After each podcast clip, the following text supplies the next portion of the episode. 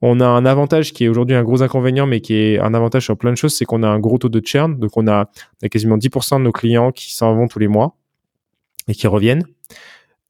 Et du coup, tous les six mois, on a la moitié de notre base client qui est renouvelée. Hmm. Et donc, en lançant Galaxy, euh, vu qu'on avait beaucoup de gens qui, on a arrêté très tôt de communiquer sur prospecting et on a fait toute notre stratégie sur Galaxy. Et donc, très vite, euh, par l'effet de renouvellement de la base client, on a eu nos nouveaux clients qui venaient sur Galaxy et nos anciens clients qui partaient de prospecting. Et on a réussi à, en gros, en un an, à passer euh, de, de 0% de nos clients sur Galaxy et 100% sur prospecting hmm. à 80% de nos clients sur Galaxy et 20% sur prospecting. Donc ça s'est fait finalement plutôt bien euh, d'un point de vue base utilisateur. En tout cas, on est plutôt quand même content de ce qui s'est passé même si ça a été pendant les 3-4 premiers mois assez douloureux au niveau du support, parce qu'on avait beaucoup de gens qui étaient très frustrés par ce que proposait Galaxy, et on avait un produit qui manquait de maturité et qui du coup avait aussi beaucoup de bugs, euh, beaucoup de bugs, un manque de fonctionnalité, une complexité supplémentaire, et donc les gens n'ont pas trouvé tout de suite, et on a mis du temps en fait à retrouver notre product market fit.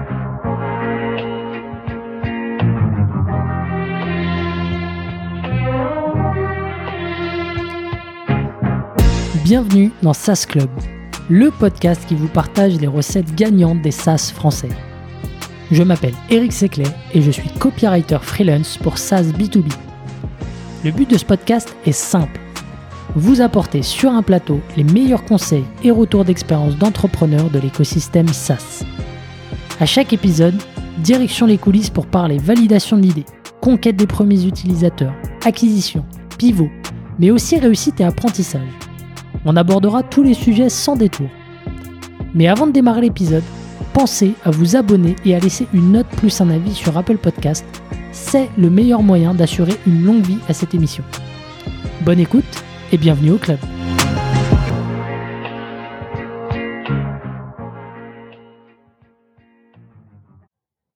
Allez, c'est parti, nouvel épisode de SAS Club. Je suis avec Toinon, c'est le comeback de, de Walaxy euh, dans le podcast. Salut Toinon. Salut Eric. Super, euh, super content de, t'avoir et de, faire un follow-up euh, ensemble. Euh, bah, carrément, moi aussi. Hein. On a d'autres épisodes de prévus ensemble, mais, mais celui-là promet d'être assez dense. notre premier épisode, je crois, c'était juin 2021. Et, et depuis, il s'est passé pas mal de choses. donc, on va revenir dessus. Mais avant ça, de manière très classique, je vais te laisser te, te présenter pour les personnes qui ne te connaîtraient pas aujourd'hui. Bien sûr. Je suis le, CEO et cofondateur de Walaxy, qui est un outil d'automatisation de la prospection LinkedIn. Donc aujourd'hui, on permet à n'importe quelle boîte, en gros de moins de 50 personnes, d'automatiser sa prospection sur LinkedIn et par email, euh, et essentiellement sur LinkedIn, de la manière la plus simple possible. Donc en gros, euh, en 5 minutes, tu as lancé ta première campagne et tu vas automatiser tes envois d'invitations et de messages euh, personnalisés de prospection, avec pour l'objectif de créer des conversations, de générer des réponses qui peuvent amener derrière à, une vente. Ok, super clair, super pitch. Euh, je remettrai euh, pour, euh, pour les personnes qui ne connaissent pas Walaxy, pour ceux qui ont vécu dans, dans une grotte, je remettrai l'épisode en, description. et donc aujourd'hui, en fait, on va faire un peu le, bilan de, de, tes actions sur les, sur les mois écoulés, de tes challenges aussi. en off, on a parlé de, comment est-ce que tu as géré une phase de plateau. Euh, comment est-ce que tu as travaillé sur euh, ton pricing pour bah, faire x2 sur tes ventes? Euh, et aussi comment est-ce que tu as travaillé ton acquisition sur les six derniers mois avec l'introduction d'un plan freemium, ce, que, ce que tu n'avais pas jusqu'à présent. Donc ça va être dense. on va commencer peut-être par la phase de plateau, si tu es OK. Après une que vous avez vécu, voilà, après une, belle une belle croissance. Comment comment est-ce que la première question que j'ai envie de te poser, comment est-ce que ça s'est matérialisé chez toi, cette phase de plateau? Euh, Ça s'est matérialisé d'abord par une phase de chaos. En fait, on, a, on est passé de 0 à 1 million d'ARR en gros en un peu moins d'un an.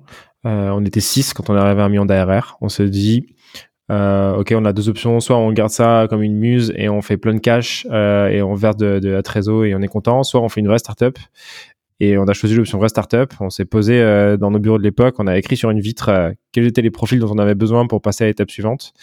Et euh, on a fait de la somme et il fallait 17 personnes. Donc on s'est retrouvé à dire OK, bah, on ouvre les postes et on a recruté une bonne quinzaine de personnes en, six mois. On est passé de 6 à plus de 20 en six mois. Dans le même temps, on a eu les super idées de lancer plein de projets en même temps en se disant putain mais il y a telle opportunité et tout, vas-y on fait un tool pour faire ça. Et donc on a lancé plusieurs projets en parallèle. Et en gros, autour de janvier, février 2021, ça faisait à peu près six mois que on avait construit l'équipe, qu'on menait plusieurs projets de front. On avait cinq projets de front. Et là, c'était le chaos absolu. Il n'y avait pas de manager. Donc en fait, on était plus ou moins trois à manager 20 personnes en direct personne ne savait vraiment où on allait. On avait 90% de notre revenu qui venait d'un produit, d'un seul produit, mais en fait, l'énergie était dissipée sur tous les produits. Et donc, on s'est retrouvé à, devoir payer notre dette. Donc, moi, j'aime bien le, concept de scale mess debt. Mhm. Et en fait, euh, tu as d'abord une phase de croissance forte dans laquelle euh, tu fais des choix qui te permettent d'avancer vite. Mais en fait, tu, tu crées du bordel. Et à un moment, il y a tellement de bordel que tu peux plus euh, avancer, tu vois plus où tu vas, et donc tu dois rembourser ta, ta, ranger le bordel en remboursant ta dette. Et donc tu as une phase où tu dois structurer et arriver à, à nettoyer. Voilà, tu as fait une grosse soirée et avant de faire la soirée suivante, il faut nettoyer. Et du coup, ça prend du temps de nettoyer. Et pendant ce temps-là, bon bah il faut, faut, faut, s'y mettre. Et nous, ça s'est matérialisé par pas mal de choses. Bah déjà le chaos en interne, euh, le manque de vision. Euh, les chiffres qui, la croissance qui a forcément bah, baissé à un moment, euh, tu commences à avoir plus de bugs, euh, le produit, le service sont moins bien délivrés, euh, tu es moins bon dans tes process, tu es moins bon euh, dans tout ce que tu fais en fait. Mmh. Et, et tu sens que ça commence à peser. Et à partir de février 2021, on a dit OK, il faut qu'on recentre. Donc on a structuré l'équipe. On a mis des managers avec différentes équipes. On a fait monter des gens en interne. On a hum, refocalisé toute la boîte sur un seul produit qui était Wallaxy, qui, mmh. qui, qui, était en fait la version 2 de Prospectine et qui nous rapportait 90% de notre revenu. Donc c'était là qu'on devait mettre notre énergie. Et on a commencé à mettre en place des process pour euh, structurer la boîte. En gros, on avait une dette sur trois niveaux. On avait une dette technique qui était, on avait créé Prospectine avec deux devs juniors en savant, en cherchant pas trop où on allait et on s'est retrouvé à avoir 50 000 utilisateurs. C'était pas du tout prévu, donc l'outil était plein de bugs, plein d'instabilité de serveur et évidemment une code base qui était tellement euh, euh, dégueu que tu pouvais plus faire de mise à jour et tu corrigeais un bug, ça en sortait un autre de l'autre côté. Donc il a fallu rembourser cette technique en, en créant un produit de zéro. C'est pour ça qu'on a choisi de faire Wallaxy, qui était une version 2. Ensuite, on avait une dette, euh, on avait une dette people, donc bah, on avait construit la boîte en recrutant vite, beaucoup de profils juniors, pas d'équipe, donc il fallait qu'on structure euh, cette équipe, parce qu'une boîte qui fonctionne à 6 fonctionne pas du tout pareil à, à 20 et encore moins à 30. Donc à ce moment-là, il y a eu un peu deux phases. Celle d'identifier qui sont les managers potentiels qui peuvent lead les équipes pour avoir un palier supplémentaire et pour que les équipes elles soient euh, bah, drivées sur, sur, par une personne et enfin dirigées par une personne et donc avoir un objectif euh, plus clair et une structuration plus claire. Et le deuxième dans le, la dead people, c'était de mettre du process, donc d'arriver à avoir des systèmes de partage d'informations et quelques règles simples qui font que euh, les informations circulent et tout le monde est aligné. Donc c'est passé par des choses très basiques, hein, du genre, euh, mm. bah, en fait, on n'avait aucun euh, weekly meeting. Euh, et donc on a commencé à avoir un weekly meeting avec chaque manager pour que nous on lui donne les infos qu'on avait, qu'elle nous donne les infos et qu'on puisse faire ce rôle de pivot d'information que tu as en founder quand tu commences à avoir beaucoup de monde. Et après, tout ce qui est knowledge base, donc c'est-à-dire construire un notion, construire les bons canaux Slack, les bonnes automatisations, les choses qui font que l'information elle est bien partagée, avoir un weekly report sur euh, sur le canal général où tu transmets les infos générales euh, de la boîte à la team pour que tout le monde soit bien au courant des enjeux, des choses à venir, des choses qui vont pas, des résultats financiers sur deux choses et arriver à aligner tout le monde euh, là-dedans. Et un gros taf sur la culture aussi, arriver à la maintenir, arriver à la développer, arriver à faire en sorte que bah, dans le temps, tu arrives à garder ta culture qui est aujourd'hui indispensable dans une boîte tech et en particulier quand tu fais un outil de prospection automatisé où mmh. personne vient chez nous en se disant ouais c'est trop bien je vais aider les gens à faire de la prospection. Non euh, c'est pas un moteur c'est pas un vecteur de motivation chez nous. Et le vecteur de motivation c'est la culture et c'est un vecteur de rétention aussi euh, au niveau talent. Et donc il y a un gros gros enjeu euh, sur la culture.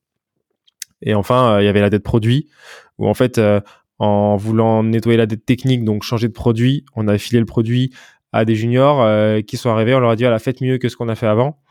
Et évidemment, on n'a pas du tout, enfin, on était tellement dans le chaos et tellement dispersé qu'on n'était pas du tout là pour leur donner les bons inputs. Et donc, on leur a dit, faites un outil puissant qui a plus de fonctionnalités que Prospecting. Et au bout de quelques mois, on s'est rendu compte qu'on avait un outil qui n'était pas assez puissant pour servir les gens qui voulaient un outil puissant. Mais qu'en voulant faire un, un, outil puissant, on avait ajouté de la complexité.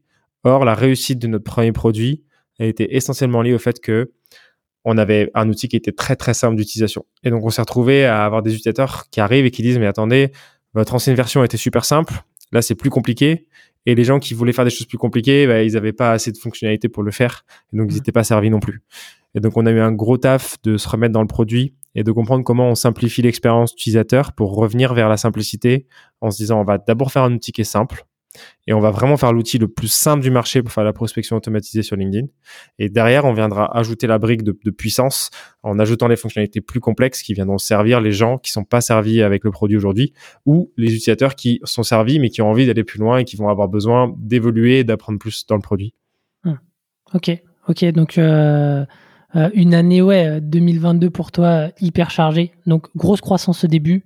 Ensuite euh, le chaos que, que as, euh, euh, auquel tu as répondu en recrutant pour, pour ajouter des couches intermédiaires de management en te concentrant sur un seul et unique produit, là où avant tu avais plusieurs projets, et en bossant aussi sur ta, ta culture.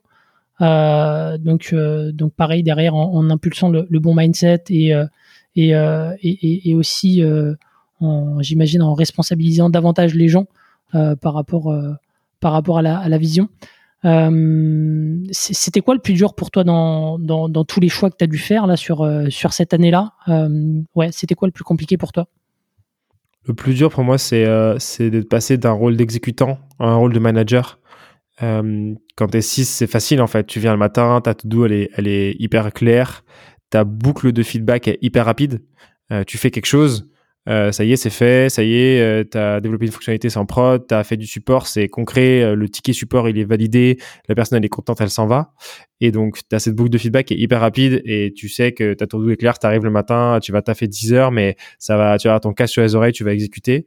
Et d'un seul coup, tu dois faire en sorte que les gens exécutent, si possible, mieux que toi et c'est pas du tout le même métier. Ta boucle de feedback est plus du tout la même. D'un seul coup, tu dois euh, regarder à six mois, imaginer des stratégies, donner la vision, donner les bons inputs, donner des feedbacks aux gens sur ce qu'ils sont en train de faire pour que ça s'aligne avec la vision.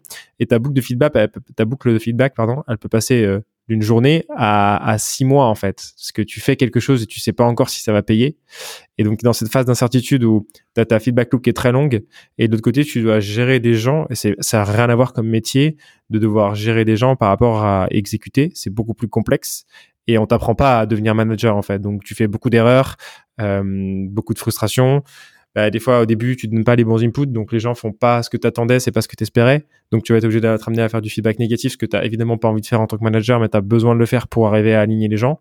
Et euh, ça, c'est vraiment pour moi le truc le plus difficile quand on est passé euh, de 6 à 25 en, en quelques mois. Hmm. Ouais, donc euh, la partie, on va dire, plutôt perso à ton niveau de d'évoluer dans ton rôle, de devoir gérer plus d'humains, du coup. Euh, et, toi, là, donc, euh, sur, sur cette période-là, avec le recul, euh, qu'est-ce que peut-être tu aurais aimé mieux faire Qu'est-ce que tu aurais pu mieux faire parmi tous les challenges que tu as évoqués?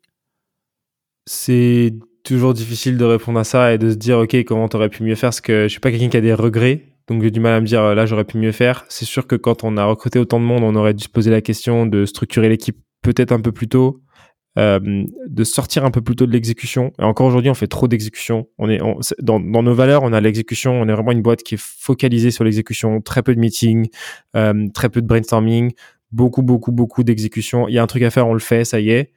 Et même en tant que fondateur, euh, je passe encore plus de 50% de mon temps, alors qu'on est quasiment 40, à faire de l'exécution. C'est-à-dire vraiment être derrière mon ordi et faire des choses, quoi. Hmm. Euh, écrire des emails de, de, de, com, créer du contenu, euh, euh, aller aller investiguer sur des sur des trucs euh, clients, faire du produit, faire de la recette, faire de la conception produit.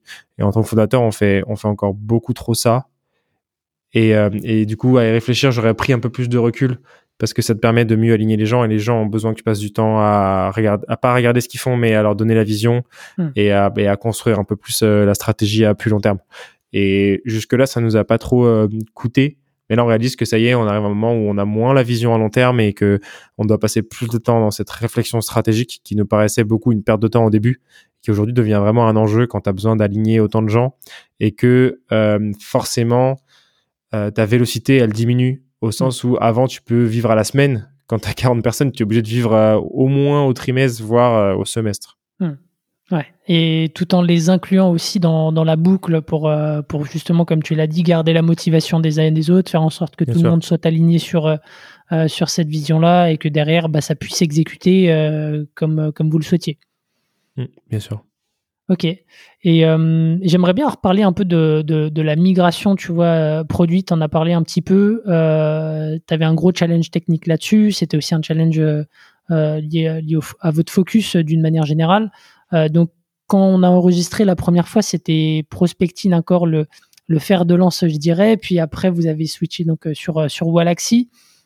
comment comment est-ce que vous avez fait pour bah, amener une, une base d'utilisateurs sur, euh, sur un produit qui est mature, qui avait de la satisfaction, à un, produit peut-être euh, un peu moins mature et qui euh, a pu générer, comme tu l'as dit, des, frustrations chez certains utilisateurs.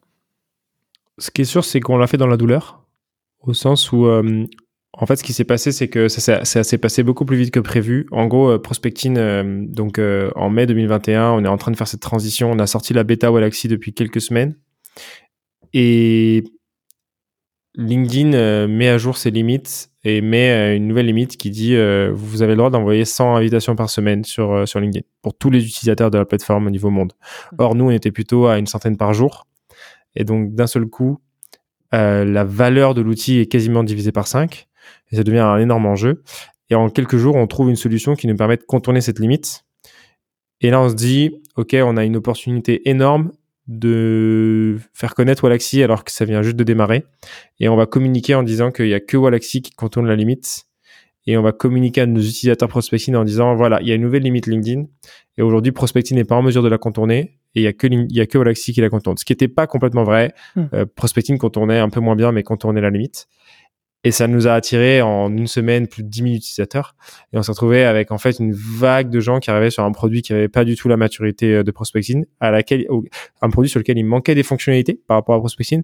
Donc en fait, ils venaient quelque part, ils avaient quelque chose en plus, mais en fait, ils avaient aussi beaucoup de fonctionnalités en moins. Donc une grosse frustration de dire, on me proposait un nouveau produit qui est finalement moins bien que le précédent. Mmh. Et là, on a eu beaucoup de gens qui sont repartis sur l'ancien produit, qu'on churn. On a un avantage qui est aujourd'hui un gros inconvénient, mais qui est un avantage sur plein de choses, c'est qu'on a un gros taux de churn. Donc, on a, quasiment 10% de nos clients qui s'en vont tous les mois et qui reviennent. Et du coup, tous les six mois, on a la moitié de notre base client qui est renouvelée. Hmm. Et donc, en lançant Relaxi, euh, vu qu'on avait beaucoup de gens qui, on a arrêté très tôt de communiquer sur prospecting et on a fait toute notre stratégie sur Galaxy. Et donc, très vite, euh, par l'effet de renouvellement de la base client, on a eu nos nouveaux clients qui venaient sur Galaxy et nos anciens clients qui partaient de prospecting. Et on a réussi à, en gros, en un an, à passer euh, de, de 0% de nos clients sur Galaxy et 100% sur prospecting hmm. à 80% de nos clients sur Galaxy et 20% sur prospecting. Donc ça s'est fait finalement plutôt bien euh, d'un point de vue base utilisateur. En tout cas, on est plutôt quand même content de ce qui s'est passé même si ça a été pendant les 3-4 premiers mois assez douloureux au niveau du support, parce qu'on avait beaucoup de gens qui étaient très frustrés par ce que proposait Galaxy, et on avait un produit qui manquait de maturité et qui du coup avait aussi beaucoup de bugs, euh, beaucoup de bugs, un manque de fonctionnalité, une complexité supplémentaire, et donc les gens n'ont pas trouvé tout de suite, et on a mis du temps en fait à retrouver notre product market fit. Hmm. Et donc ça a été assez particulier pendant, pendant plusieurs mois, on n'avait pas de product market fit sur notre nouveau produit. Et ça, c'est quelque chose qui est assez effrayant quand tu as eu l'habitude de l'avoir et que tu te dis, je l'ai, j'ai le product market fit, ça y est, il va jamais partir. Et en fait, si, c'est possible qu'il, c'est pas définitif et il peut, peut s'en aller dans Product Market Fit. Et c'est assez effrayant de dire que ça y est, tu as une boîte de 25 personnes et tu plus de Product Market Fit. Donc, il faut le retrouver et faire les effets de levier qu'il y a, qui, sont nécessaires. Et c'est là qu'on s'est refocalisé sur la simplicité, qu'on s'est dit on va rattraper les fonctionnalités qui manquent de prospecting et on va essayer de faire l'outil de LinkedIn Automation qui soit le plus simple possible parce que c'est ça qui fait notre Product Market Fit jusque-là. Mmh. Ouais, c'est euh, ça, devait être assez inconfortable, comme tu l'as dit, de d'être euh, sur une, dynamique assez forte en termes de, croissance euh, de sa base d'utilisateurs, hyper satisfaite, et derrière d'être dans dans une logique où en fait tu cours derrière la, fonctionnalité qui va bien pour justement retrouver un peu la faveur des utilisateurs. Est-ce que tu as utilisé peut-être des, des, leviers particuliers, tu vois, pour euh, faire peut-être un peu de pédagogie ou euh, est-ce que vous avez bougé vos pricing aussi pour, euh, pour attirer des gens à ce moment-là sur, sur ce nouveau produit? À ce moment-là, non. On a, on a maintenu les mêmes pricing sur Prospecting et sur Galaxy. Et le, le, focus a vraiment été d'un point de vue produit. L'exemple le, plus flagrant, c'est le système de campagne qu'on a, où on a choisi de faire un système de campagne qui était très puissant, où tu pouvais faire des, des conditions et donc tu visualisais la campagne sous forme d'une arborescence. Et on s'est rendu compte que la plupart de nos clients étaient incapables de se projeter dans une arborescence, euh, en tout cas dans leur campagne de prospection. Et donc on a fait nous ce qu'on a appelé le Quick Launch, qui est en fait une version linéaire de la visualisation de ta campagne et qui te permet en gros en trois quatre clics de lancer ta campagne. On avait beaucoup beaucoup de templates de campagne, donc une centaine de, de, modèles de séquences que tu pouvais choisir. Mais du coup, tu étais tout de suite perdu dans le dilemme du choix. Et donc, on a choisi de te proposer les quatre qui étaient le plus utilisés sur ta plateforme, en, sur la plateforme, en vraiment en accès euh, rapide. Et donc ça, ça a, ça a fondamentalement changé la manière avec laquelle tu lançais ta campagne de prospection. C'est que tu passais de devoir sélectionner parmi 100 templates en trouvant le bon truc. On avait mis des noms de, de, de, de, de, mm. de galaxies, donc c'était complètement illisible. Euh, et ensuite, arriver sur une interface assez complexe, il fallait comprendre la notion de succès, d'échec, de conditions. Euh, c'était vraiment cognitivement, c'était assez difficile. Et tu n'avais pas encore vu la valeur du produit. Donc, on a fait un énorme travail sur l'activation en, en, recentrant cette première expérience que le client il a chez nous, euh, enfin l'utilisateur, en, en, faisant en sorte qu'il arrive le plus vite possible à lancer sa campagne. Chez nous, les, les, les trois métriques d'activation qu'on suit aujourd'hui. Euh, donc, l'activation pour moi, c'est le moment où ton utilisateur il voit la valeur du produit et euh, en fait, je raisonne dans le sens inverse. Je me demande tous ceux qui ont vu la valeur du produit, c'est-à-dire qui sont devenus clients euh, parce qu'ils ont vu la valeur du produit, par quelles étapes ils sont passés obligatoirement pour arriver là. Et ensuite, tu te demandes dans l'autre sens, OK, comment je fais maintenant pour qu'il y ait un maximum d'utilisateurs qui passent ces étapes? Et ton focus, c'est vraiment d'amener les utilisateurs à, passer ces étapes. Hmm. Et chez nous, on a, on a trois métriques, trois métriques d'activation. La première, c'est l'utilisateur importe des profils dans l'outil. Donc en fait, pour contacter des gens, tu as besoin de faire une recherche sur LinkedIn et de trouver des personnes que tu veux contacter. Donc euh, il y a un gros travail euh, qu'on a fait sur l'injection, euh, ce qu'on a appelé l'injection HTML, qui fait qu'aujourd'hui, quand tu te balades sur LinkedIn et que tu as Wallaxy installé, tu as des boutons un peu partout qui te proposent d'importer des profils en fonction de où tu te balades et du coup tu vas pouvoir en un clic importer des gens alors qu'avant il fallait cliquer sur l'extension, euh, te mettre sur une recherche de personnes, essayer d'identifier les profils et chercher. D'un seul coup, on a simplifié cette partie-là. On a fait plus 10 points sur ce taux d'activation. Donc on était autour de, de 60% de gens qui importaient des profils euh, dans l'outil. on est passé à 70%, donc ça, ça a été un gain vraiment majeur. Euh, vraiment puissant. Et ensuite, notre deuxième métrique d'activation, c'est l'utilisateur a lancé sa campagne et a exécuté sa première action. Donc chez mm. nous, une action, c'est peut être une, invitation sur LinkedIn, un message, un email. Euh, et là, il fallait du coup, une fois que tu avais ta liste, que tu puisses construire ta campagne. Donc là, on a mis des messages par défaut on a mis ce, cet accès rapide qui permettait en, deux clics de lancer ta campagne, euh, de trouver ton modèle avec les modèles que nous on recommandait et qui étaient des modèles simples à comprendre. Mhm. Et ensuite, on a créé une visualisation qui était linéaire, c'est-à-dire que d'un seul coup, au lieu d'avoir des conditions complexes, une arborescence, tu avais étape 1, euh, invitation sur LinkedIn, euh, étape 2, message, étape 3, message 2. Et d'un seul coup, c'était beaucoup plus simple. Et en trois clics, tu avais lancé ta campagne avec des, des templates de messages. Ça, ça nous a permis de significativement améliorer euh, notre taux d'activation.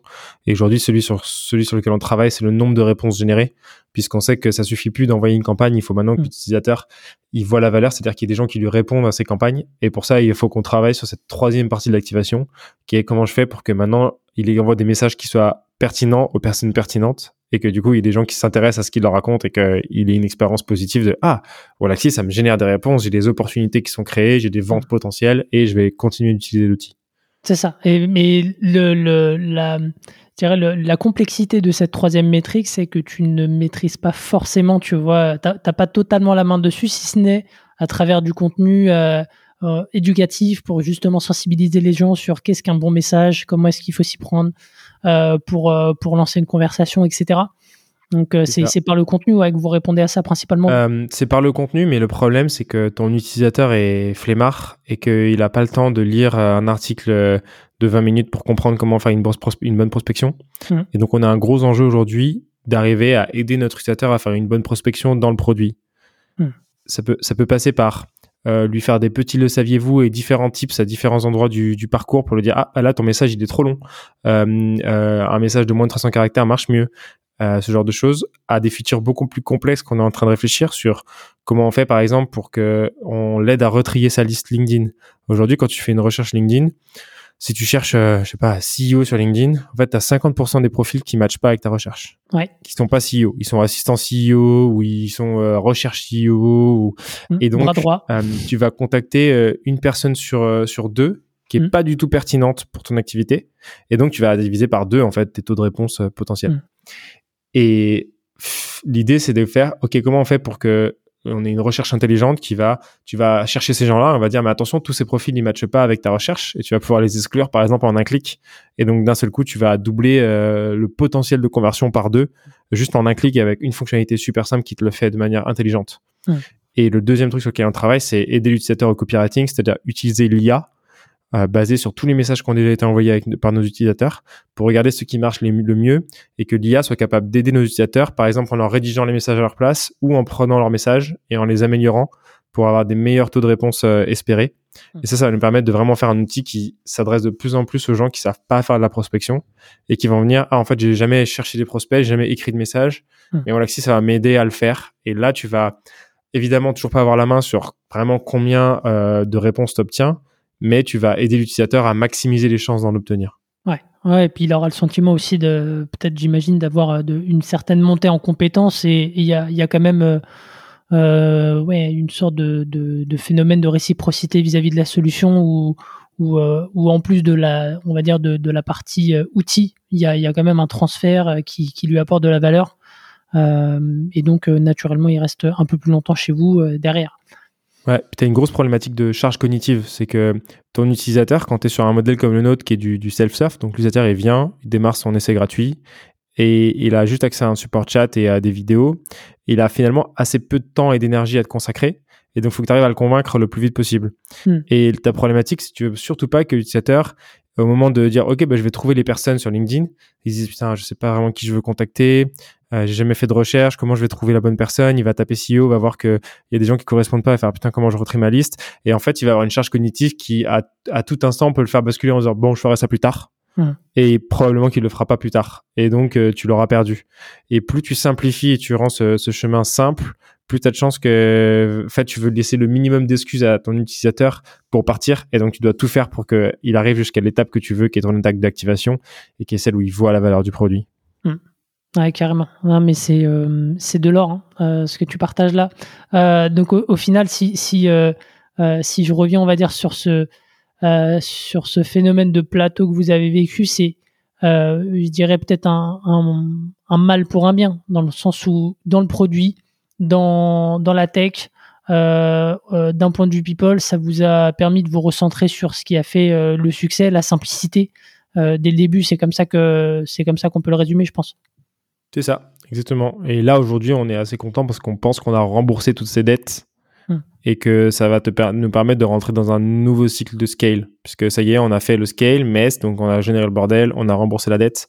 Et donc là, on peut repasser dans une phase de scale qui est plus sereine, où on a reposé les fondations de la prochaine étape, hmm. où on va refaire du bordel, évidemment, on va recréer de la dette sur différents sujets. Mais euh, on, a, on a nettoyé la première étape et on peut rentrer dans un nouveau cycle. Hmm. Ouais, et donc, euh, ouais, comme je le disais en, intro, ça, ça fait euh, un, début de transition. Donc, euh, vous avez quand même augmenté vos revenus sur cette période-là. déjà, est-ce que c'était en parallèle ou c'était une fois que tu avais résolu cette phase de chaos? Non, ça a été en parallèle. En fait, dans la phase de chaos, on a bénéficié de l'inertie de prospecting, où on avait fait énormément de travail, et vu qu'on a la chance d'être sur du SaaS, bah, tu as beaucoup d'inertie. Donc, la marque a continué d'être portée, le produit a continué de fonctionner, et donc, les, en fait, euh, à notre niveau, ce qu'on fait a des conséquences sur six, six mois à un an. Donc, finalement, euh, dans la phase de chaos, le temps qu'on la gère, on avait encore l'inertie du, du, produit euh, précédent et de l'attraction qu'on avait d'avant. Mmh. Et c'est plus, en gros, fin 2021, le deuxième semestre 2021, et la première partie de 2022 où on a senti un petit peu euh, la baisse de traction. Au sens d'une traction vraiment qui soit une croissance organique. Et on a dérivé notre croissance d'autres canaux en fait. On a utilisé d'autres leviers pour maintenir notre croissance et pour arriver à faire quand même quasiment x2 en 2022. Ok. Donc x2, euh, x2 c'est passé par euh, le pricing, euh, une belle évolution du pricing, le plan freemium comme on l'a dit, qui a par la suite donc qui a nourri l'acquisition mais qui a derrière généré aussi des, revenus. Sur le pricing, si on commence par là, qu'est-ce qui s'est passé depuis la dernière fois Parce que je ne sais pas comment évoluer ton nombre de clients sur la période, mais, mais, mais il me semble que il n'a pas forcément explosé d'après ce qu'on s'était dit, mais que le pricing avait joué un, rôle fondamental dans, la croissance. Donc, ouais, qu'est-ce que qu'est-ce que tu as, bougé là-dessus? Ouais, euh, sur, la, sur la dernière année, il y a 50% de notre croissance qui vient de nos changements de pricing. Et 10% qui vient du fait qu'on a ajouté un plan business euh, qui est plus cher par rapport à prospecting qui avait pas ce plan-là. Parce que ça fait après 60% du pricing, du, du, de la croissance pardon, qui vient euh, d'itération sur le pricing, que ce soit par des nouveaux plans ou par euh, des changements de prix. Mhm. En fait, euh, au début, on est un peu comme tous les entrepreneurs. Tu te dis, je vais pas changer mes prix. Euh, les gens, ils vont, ils vont, ils vont, ils vont, ils vont être, enfin, ils vont rager sur moi. mes clients, ils vont, ils vont me détester si je change les prix. Et puis tu le fais une fois, un jour, tu te dis quand même, je suis pas assez cher, je vais monter un peu mes prix. Puis tu vois qu'en fait, tu fais toujours autant de ventes, que personne te parle de ton changement de prix, parce qu'on faisait, on, faisait l'augmentation de prix que pour les nouveaux clients. Et en fait, euh, quand ta base client se renouvelle tous les six mois comme nous, bah, au bout de six mois, tu as la moitié de ta base qui, était sur, qui est sur ton nouveau prix. Et donc, ça a devenu un vecteur de croissance assez fort. Et plus ton produit s'améliore, plus ta marque s'améliore, plus les gens sont prêts à payer cher pour ton produit. Et on est arrivé à un tel stade qu'aujourd'hui, on peut changer les prix chez nous en moins de 10 minutes. Et on est capable vraiment en 10 minutes de changer les prix de, de tous les nouveaux utilisateurs sur tout notre parcours client. Et ça, ça, ça c'est vraiment devenu un outil super puissant. Et donc, on a fait pas mal d'itérations sur notre pricing. Euh, la première, c'est qu'on a simplement augmenté nos prix à intervalles réguliers. En gros, en un an, on a quasiment doublé nos prix. Et à chaque fois, c'était des, des, tests, euh, quel intervalle? Tu t'augmentais tous les mois? Enfin, c'était quoi un peu la fréquence? Non, on a fait, on a fait plutôt au feeling. Euh, on a augmenté un petit peu en fin d'année dernière, en octobre. Euh, ensuite, on a augmenté en février, mars. Et euh, là, on a fait une grosse augmentation de 40% en septembre.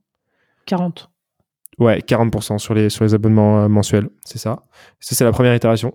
Et la deuxième itération, c'est celle du, du discount sur les annuels qui est assez intéressante puisque on, depuis le départ de Prospecting, on avait 50% de discount sur nos annuels. Ouais, ce qui est par, rapport au, par rapport à ce qui se fait sur le marché, c'est énorme. Hum. Mais en fait, quand tu as un taux de churn qui est très élevé, c'est très intéressant parce que euh, selon combien de temps reste ton client chez toi en moyenne, bah, il peut te rapporter plus s'il paye 6 mois upfront, hum. enfin l'équivalent de 6 mois upfront puisque tu es à 50%, hum. que euh, si tu le laisses sur un abonnement mensuel qui va payer plein tarif. Et euh, on est resté sur ce modèle-là assez longtemps. Et l'année dernière, avant le Black Friday, donc euh, on viendra peut-être sur le Black Friday après, mais où on fait un gros deal à 50% de, de discount, euh, on s'est dit on va changer un peu ce modèle-là parce que du coup on fait quasiment 60, on fait 75% de discount au Black Friday et là on vend vraiment pas cher. Hmm. C'est-à-dire qu'on vend euh, le prix de trois mois d'abonnement mais pour un an. Hmm. Et on a joué sur ça et donc, on a changé un petit peu. On est passé à 30% de discount, puis on est repassé à 50% quelques, quelques mois après le Black Friday, puis on est revenu à 20%, et on est resté sur ce modèle à 20%. Et là, on réalise qu'en fait, euh, en moyenne, un client reste un peu plus de 4 mois chez nous. Et donc, mhm. c'est pas du tout rentable pour nous d'être à 20%. Et on a beaucoup plus intérêt à être, euh, à repasser sur des 50% en annuel. Hmm. Parce que ça nous permet et d'encaisser la trésor tout de suite. Donc, sur un modèle autofinancé, ça te permet d'avoir tes 6 mois de, de, de revenus le jour J et du coup de les, de les réinvestir dans ta croissance. Mmh. Et le deuxième, c'est que ça te permet de log des utilisateurs pour un an. Autant euh, d'un point de vue revenu où finalement il te rapporte que 6 mois, mais il, il se rapporte 6 mois et pas 4 mois, donc tu es quasiment mmh. sur 30% d'augmentation par rapport à ta moyenne. Et, euh, et en plus sur ton utilisation, qui est quelque chose qui est peut être un peu contre-intuitif, mais si ton utilisateur il met de l'argent dans ton produit, en fait il va mettre beaucoup plus d'énergie pour l'utiliser. Mmh. Et donc s'il paye un mois d'avance, il va être beaucoup plus à même de continuer d'utiliser le produit parce qu'il a payé euh, un an d'avance et donc il va, il va continuer de, de mettre de l'énergie et donc il va avoir justement plus de facilité à passer tes étapes d'activation et de rétention que mm. s'il a payé un mois et qu'au d'un mois il dit ah ça marche pas je m'en vais parce qu'il a pas la possibilité de s'en aller en fait il a, il a payé pour un an. Ouais.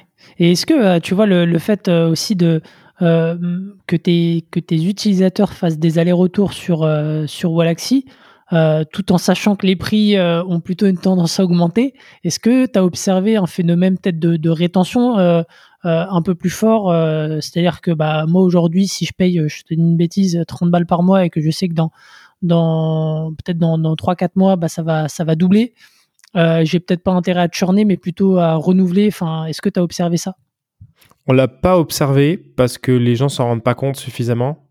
Mais par contre, ça arrive de, sur certains cas au support, la personne te dit ah mais euh, euh, je voudrais profiter euh, du deal Black Friday. On lui dit non mais le fais pas parce qu'en fait ton prix il est tellement ancien et tellement bas hmm. que ton tarif Black Friday sera plus cher que ce que tu payes actuellement. Parce qu'on hmm. a on a plus de doublé nos prix en 18 mois et si tu es là depuis 18 mois, tu as un prix qui est inférieur à celui que tu as aujourd'hui avec un discount de 50%. Hmm. Ok. Ok, ok. Donc ça, c'est c'est un peu les différentes itérations sur ton prix. Tu as aussi ce que tu m'avais dit, il me semble, jouer un petit peu sur le, le nombre de, peut-être pas de, de, licences, mais de, de sites, euh, comme on dit. Euh, de quoi Est-ce que tu peux nous en parler un petit peu? Bah, Du coup, euh, euh, dans ce qu'on a sorti récemment, on s'est rendu compte que sur un an, on a gagné à peu près 2% de clients en valeur de, de clients, donc de comptes qui payent chez nous. Et un compte peut payer plusieurs licences. Et contrairement à Prospecting où on avait un plan séparé pour les teams, ici on a on a on a permis à n'importe qui de, en fait le le, le Galaxy est ce qu'on appelle team based, c'est-à-dire que vraiment dans ton parcours, tu achètes un nombre de licences.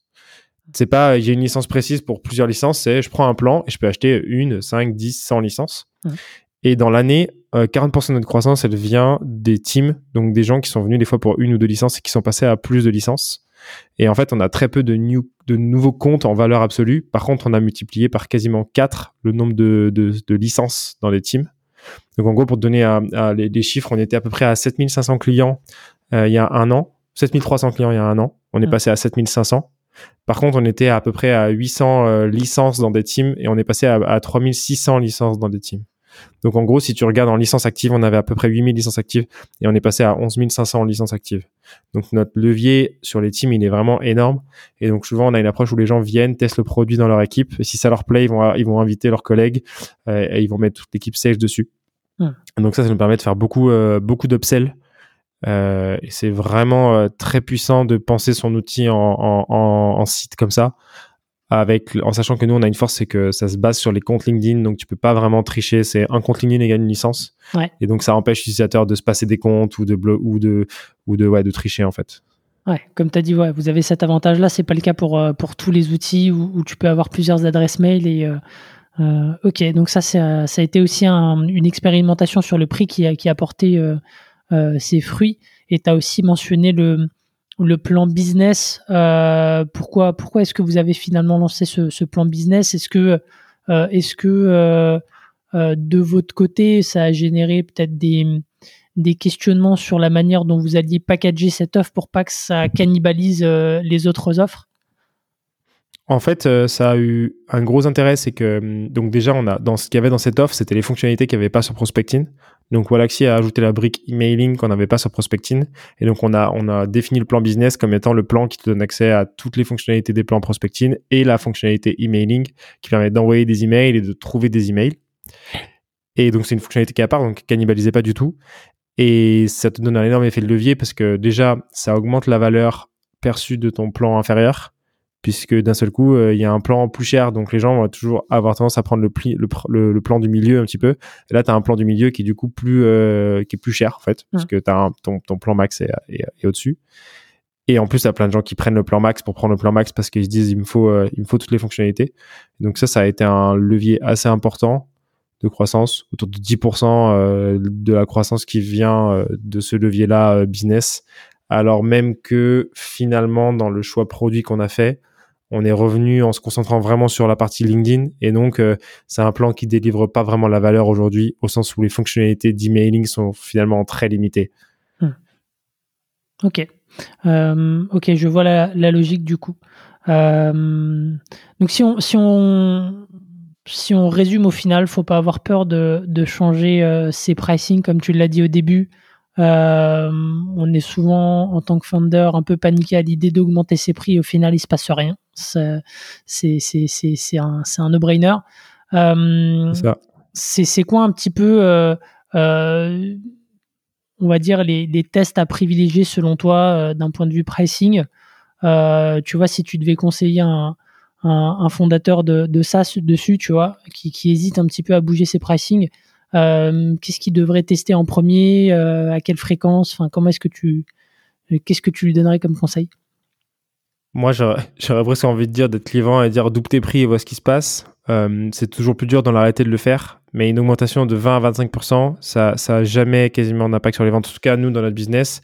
Et c'est juste qu'il y a un moment ou un autre où tu vas atteindre ton palier max de prix. Nous, c'est ce qu'on est en train d'atteindre. C'est-à-dire qu'on réalise que plus on fait des augmentations de prix, euh, moins l'impact est fort parce que ça a tendance quand même sur le long terme à réduire un peu euh, les ventes. Mm-hmm. Et donc, on réalise que là, ça y est, on est atteint, il nous reste peut-être une étape encore avant d'être euh, au palier prix max qu'on peut vendre pour ce type de produit avec la méthode avec laquelle on, la, on le vend aujourd'hui. On la vend aujourd'hui. Donc, euh, je dirais de tester euh, juste. En fait, les nouveaux clients, c'est assez simple. Tu augmentes tes prix de 20 25% sur les nouveaux clients et tu risques pas grand chose. Soit les gens ils trouvent que ça n'a pas la valeur, et dans ce cas-là, tu peux toujours revenir en arrière, c'est pas un problème. Mhm. Soit tes clients pensent que ça a la valeur, ils payent pour, et il est très probable que ce soit ça. et tu peux augmenter jusqu'à un certain prix. Ça dépend vachement aussi, je pense. euh, je me permettrai pas de donner des conseils généralistes parce que ça dépend vachement de comment tu te positionnes sur ton marché aussi. Est-ce que tu as beaucoup d'alternatives connues? Nous, on a la chance d'être sur un marché où, en faisant de la prospection, en rendant la prospection le plus simple possible, 80% de nos clients, qui, nos- des utilisateurs qui viennent chez nous, ont jamais utilisé de concurrents. Et on, en fait, au lieu de, de se battre sur un marché avec nos concurrents, qui sont hyper nombreux, hein, on a une centaine d'outils sur le marché qui font des choses similaires, on crée des nouvelles parts de marché. Donc, on fait un gros travail et d'éducation via le contenu, qui nous génère une marque forte, qui fait Mhm. qu'on est la référence sur le sujet. Et donc, euh, c'est pas une question, en fait, c'est ah bah il me faut une petite prospection automatisée, je prends Walaxy. Et de l'autre côté, euh, nos utilisateurs n'ont pas connaissance de la concurrence. Donc en fait, si on est un peu plus cher que la concurrence, c'est pas trop un problème Hmm. parce que ceux qui vraiment euh, veulent chercher une alternative, bah, ils iront ailleurs, mais c'est pas forcément nos clients. Et nous, on va vendre la simplicité. On va plutôt être sur du, du modèle Apple où en fait, tu sais que tu as moins de fonctionnalités chez Apple, mais tu payes plus cher pour la simplicité Mhm. et, euh, et pour la pour la qualité de service. Et donc, on va plus se positionner comme ça. Donc, si c'est ton modèle, c'est assez facile d'augmenter tes prix. Si par contre, tu es sur un business de marge où j'imagine qu'il y a beaucoup de concurrents, que tu te bats de front avec tes concurrents, euh, le pricing va peut-être être quelque chose qui est plus difficile à, faire. J'ai pas de conseils à donner sur comment itérer. Nous, on a construit un système où tous nos prix sont basés sur Stripe et ils sont affichés que sur notre landing page et on les affiche nulle part ailleurs. Comme ça, on sait qu'en 10 minutes, on peut changer, que l'historique fait que bah, tu que notre landing page et notre, et notre back-office qui donnent les prix. Donc, il n'y a pas de risque d'avoir des prix euh, ailleurs qui soient pas bons. Euh, en tout cas, en tout cas, euh, ça limite, on va dire. Tu peux avoir que des incohérences entre ta landing page et ton, et ton back-office. Et avec ça et Stripe, aujourd'hui, ça te permet de faire tes tests euh, assez vite. Et là, on est en train de passer à l'étape suivante où on veut ajouter un système de pricing par pays pour Hmm. pouvoir euh, euh, bah, facturer tes clients en fonction de leur niveau de vie.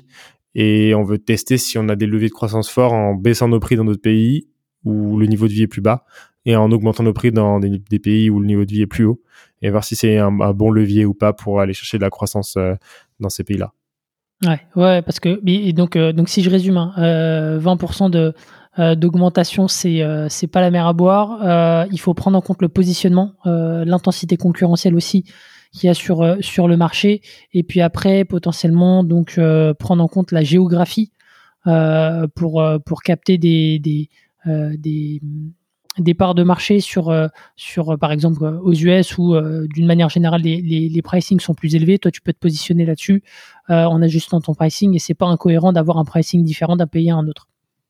Je pense. On n'a pas testé encore, mais je pense. Mm. Ce qui est sûr, c'est que si tu augmentes tes prix de 20% et que ton client il dit que c'est pour ça que tu viens pas, alors qu'il vient pas chez toi alors que tu es en B2B, c'est que la problématique pour moi, elle est pas dans le pricing. Elle est, Mm. dans, elle est finalement dans la valeur que le produit délivre. Mm. Et à 20% près, euh, en B2B, c'est pas une question. Ton client euh, euh, professionnel, il a une élasticité au prix quand même supérieure. Donc, Ok, ouais, je, je rejoins. Je pense que c'est avant tout un, enjeu de, valeur perçue derrière. Euh, et euh, donc, euh, on, on- on transitionne, on va dire, vers la partie freemium, qui est liée justement aussi en partie au pricing. Alors, pourquoi est-ce que vous l'avez lancé à ce moment-là? C'est pareil, c'était quoi la réflexion pour vous de, derrière ce, ce plan freemium? En fait, on avait un plan freemium sur Prospecting qui était vraiment nul et qui donnait accès à très peu de fonctionnalités et qui n'était pas très utilisé. En lançant Walaxy, on s'est pas trop posé la question. C'était le moment du chaos. euh, on, a dit, on a dit, on fait pas de freemium pour l'instant. Et à un moment, on s'est rendu compte que ce qu'on voulait faire, c'était de rendre accessible la prospection à un maximum de monde, qu'on adressait des gens qui faisaient pas de prospection jusque-là. Et donc, euh, le freemium, ça faisait sens parce qu'on se disait, on va aller chercher des gens euh, qui jusque-là n'ont pas utilisé d'outils d'automatisation et qui vont avoir envie euh, de contacter des gens sur LinkedIn et on va leur offrir quasi toutes les fonctionnalités. Et du coup, à ce moment-là, on a fait un refacto sur notre pricing, donc on a repensé notre modèle de, de, de plan. Jusque-là, les plans donnaient accès à des fonctionnalités. Et donc, plus tu payais cher, en gros, on avait, on avait trois plans. On avait le plan pro qui donnait accès à certaines fonctionnalités, le plan avancé qui donnait à plus de fonctionnalités, euh, et le plan business qui donnait accès à tout avec la partie emailing et LinkedIn. Et on s'est dit, on va faire un, plutôt un système de pricing par valeur délivrée. Et donc, on va faire un plan freemium où tu peux envoyer 100 invitations par semaine. Donc, en fait, notre métrique un peu aujourd'hui, c'est le nombre de personnes que tu peux contacter sur LinkedIn et ça passe essentiellement par les invitations. Donc, c'est dire, on va faire un plan gratuit où tu peux envoyer 100 invitations par semaine.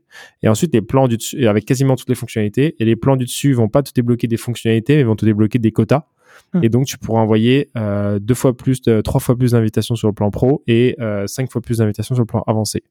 Et la logique, c'était de dire, euh, aujourd'hui, on est dans une, approche très bottom-up. Ça arrive souvent que ce soit le stagiaire qui arrive dans la PME, euh, il a vu nos posts LinkedIn, il teste l'outil, puis alors son boss lui dit ah ça marche bien, j'aimerais bien le prendre.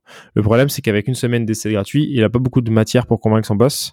Et donc la logique derrière, c'est de dire euh, ce gars-là, ce stagiaire, il va pouvoir faire ses itérations sur 100 invitations, 100 invitations par semaine pendant peut-être plusieurs semaines, plusieurs mois.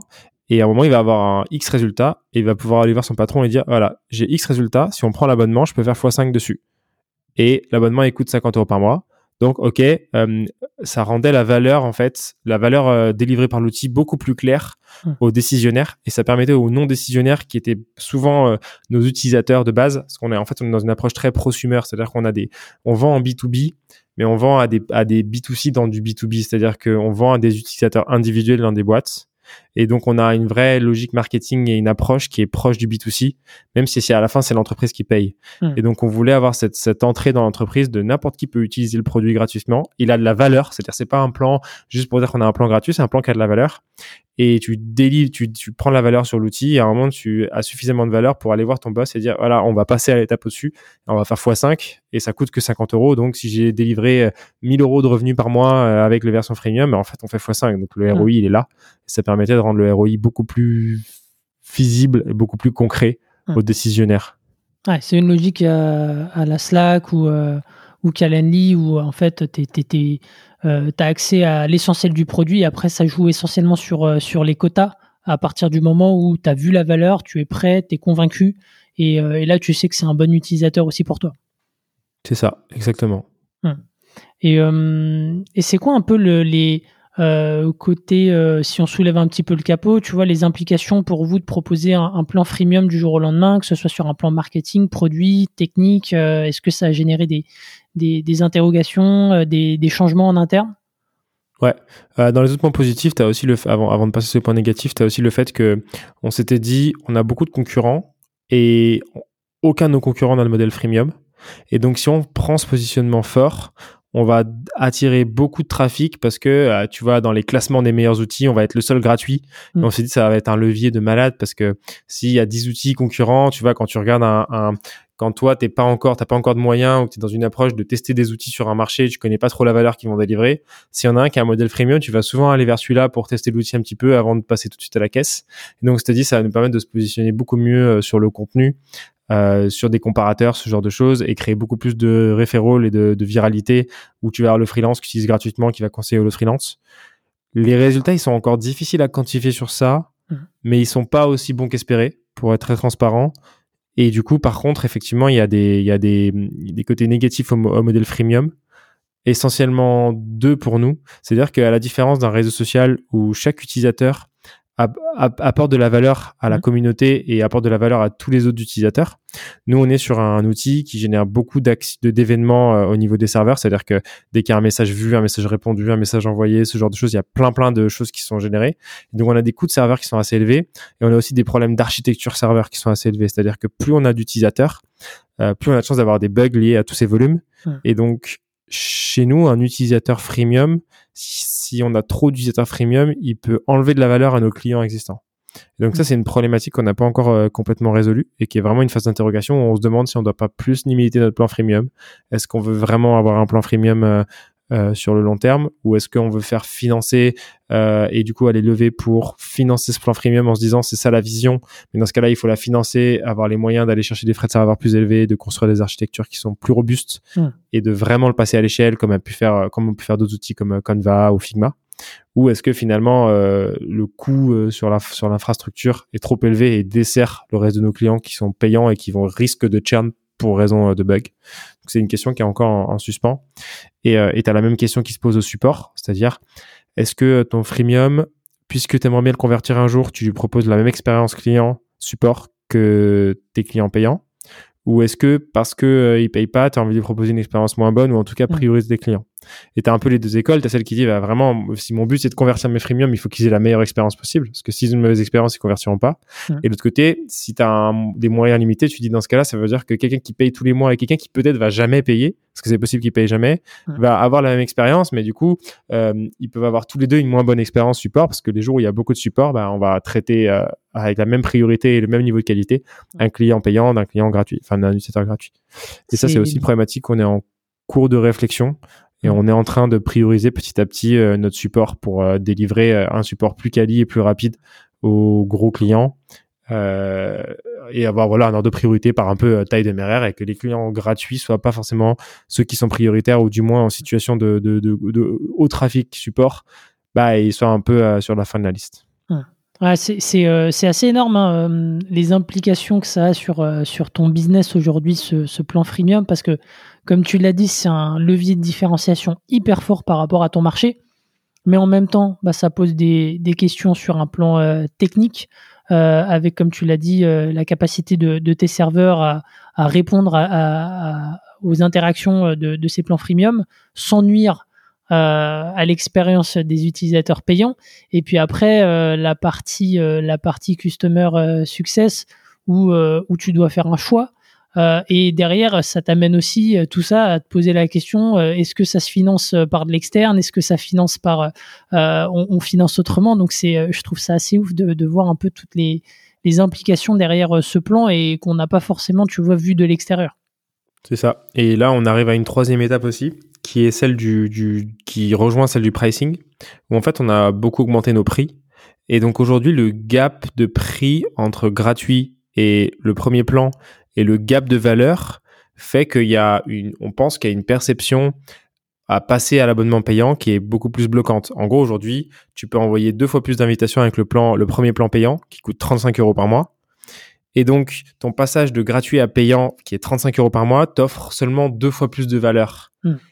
Et ce gap-là, on pense qu'aujourd'hui, il est un peu trop grand. Et donc, on a un intérêt à revoir un peu notre pricing, soit en réduisant les avantages du freemium, soit en augmentant les avantages du pro, pour faire en sorte que le gap soit suffisant et que justement tu veux que l'utilisateur se dise ah ouais quand même si je paye j'ai significativement plus ça vaut le coup et tu veux surtout pas qu'il se dise ah en fait si je paye j'ai à peine plus bah non du coup je me contente du plan gratuit parce que j'ai pas payé pour quelque chose sur lequel j'ai à peine plus et donc il y a une grosse psychologie du pricing autour de ça pour bien comprendre comment l'utilisateur y réfléchit et quelle va être la manière de convertir ses utilisateurs freemium euh, aujourd'hui c'est pas quelque chose qu'on a encore vraiment réussi à, à, leverager. Et on est plus sur euh, construire cette base du setter freemium mais on n'a pas encore réussi à en faire vraiment le levier de croissance qu'on espérait. Et en même temps ça fait même pas un an qu'on a lancé donc on est encore dans cette phase d'itération et de réflexion. Ouais, ouais, ouais comme tu l'as dit c'est euh, encore tout jeune et euh, rien n'est figé un petit peu de votre côté. C'est aussi quelque chose qui peut bouger à l'avenir. Sur peut-être sur ce, plan freemium aujourd'hui. Euh, donc, euh, je comprends que tu as le sujet d'activation qui est hyper important, encore plus avec cette partie freemium. ça représente, juste pour, pour bien comprendre, ça, représente quelle part des, des sign-up aujourd'hui, ce plan freemium? Est-ce que, est-ce, que, est-ce, que, est-ce que ça a changé, on va dire, la proportion de sign-up direct chez, chez Walaxy ou pas? C'est super difficile de savoir si tes utilisateurs. En fait, euh, quand tu viens chez nous, tu as accès au free trial avec toutes les fonctionnalités. Donc, mmh. c'est très difficile de savoir si les gens viennent pour du, du freemium ou pas. Mmh. Et en même temps, on a une bonne croissance de notre acquisition parce qu'on a utilisé plein d'autres leviers sur l'acquisition, essentiellement sur le contenu, qui est vraiment notre gros, gros travail euh, aujourd'hui et notre gros canal d'acquisition. Et donc, notre raisonnement, il est plutôt en utilisateur actif. Mmh. Euh, moi, je prends plus cet exemple-là. Et aujourd'hui, on tourne entre 30 et 50% de nos utilisateurs actifs qui sont sur un plan freemium. Par actif, j'entends un utilisateur qui a des campagnes qui tournent euh, et qui envoie une, dizaine d'actions par semaine au moins, donc une dizaine d'invitations ou de messages par semaine au moins avec l'outil. Hmm. Ok, ok, ok. Donc euh, manque, euh, c'est difficile ouais, de, de jauger. Effectivement, j'avais j'avais oublié cette partie free trial. Ok, donc super pour pour pour les learnings sur le, pricing et, la partie freemium. parlons peut-être de, du Black Friday mhm. parce que bon, les, revenus ont continué de croître et, le Black Friday fait aussi partie des leviers que vous avez activés. déjà, qu'est-ce qui fait que vous êtes lancé sur le, Black Friday? Je, je, suis assez curieux parce que vous l'aviez fait déjà l'année dernière Et cette année, vous avez vous avez rempilé. Donc donc ouais, est-ce que tu peux nous rappeler pourquoi est-ce que vous êtes lancé là-dessus? En fait, c'est chez nous c'est assez c'est culturel dans l'entreprise et ça vient d'une histoire qui est assez cocasse. En fait, on avait lancé Prospecting depuis à peu près trois mois. On l'a lancé en septembre 2019 et la veille du Black Friday, on a des utilisateurs qui sont venus nous voir au support. Donc la veille du Black Friday 2019 pour nous dire mhm. euh, est-ce que vous faites une offre euh, demain? Nous, on n'avait pas du tout réfléchi, on n'était pas du tout dans, dans, dans ce mindset-là à ce moment-là. Puis on s'est dit euh, oh bah allez, on pourrait faire un, deal, ça pourrait être intéressant. On fait un peu de cash flow. on va on va lancer une offre. À ce moment-là, on a je sais pas, on a une cinquantaine de clients payants. Hein, c'est vraiment le début. Et on se dit on va lancer une offre à 50% sur les abonnements annuels. On se dit comme ça, tous ceux qui paieront, ils seront engagés pour un an et ça nous fera un peu de cash. Et on se dit, bon, si on vend 10 licences dans la journée, c'est exceptionnel. Hmm. Et donc, on fait ça, on envoie un petit mail à la base d'utilisateur. Et en fait, euh, au bout de, je sais pas, 2, 3 heures du deal, donc il est genre 11 heures du matin, on a atteint notre objectif des 10 licences. Et on se retrouve à vendre plus de 50 licences ce jour-là. Et on devient pour la première fois sur la boîte rentable. C'est-à-dire hmm. que sur le, le, le cash burn qu'on avait sur le mois, c'est notre premier mois où on a plus encaissé qu'on a dépensé et on n'a jamais perdu cette rentabilité par la suite. Et donc il y a quelque chose d'assez historique dans la boîte où c'est vraiment ça qui a fait que on est devenu bootstrap, qu'on n'a pas levé euh, et qu'on a eu pu aller chercher cette croissance-là, aller recruter, etc. Parce que ça a vraiment lancé euh, la boîte. Et donc au fil des années, c'était le quatrième Black Friday cette année, on fait toujours le même deal à 50% sur nos abonnements annuels. Et chaque année, on s'améliore dans notre stratégie euh, marketing en, en, ayant une stratégie de com qui soit à chaque fois plus folle que jamais. Mmh. Et en gros, on a, on a trois gros piliers qu'on utilise pour, euh, pour euh, faire cette offre-là et pour faire en sorte. Donc aujourd'hui, pour te donner les chiffres, donc là, les chiffres que j'ai sur le Black Friday cette année-là, ils sont un peu en dessous de notre espérance, mais en gros, on fait entre, on fait à peu près 1,3, 1,3 mois de CA en, en, trois jours. Hmm. En, en, gros, en deux jours, en, deux, en, deux, jours, avec les, les renouvellements de l'année dernière, on a fait un peu plus de 600 000 euros de, de, de CA mmh. euh, encaissé. Donc c'est donc c'est vraiment euh, bien et ça voilà ça représente vraiment le 13e mois. C'est c'est quelque chose qui est vraiment intéressant chez nous et qui lock tous nos utilisateurs pendant un an. Donc en fait on va, faire cette, cette conversion là et donc euh, on a à peu près on, a, utilise trois gros leviers pour faire de cet événement un événement euh, vraiment intéressant chez nous. Le premier c'est vraiment le FOMO.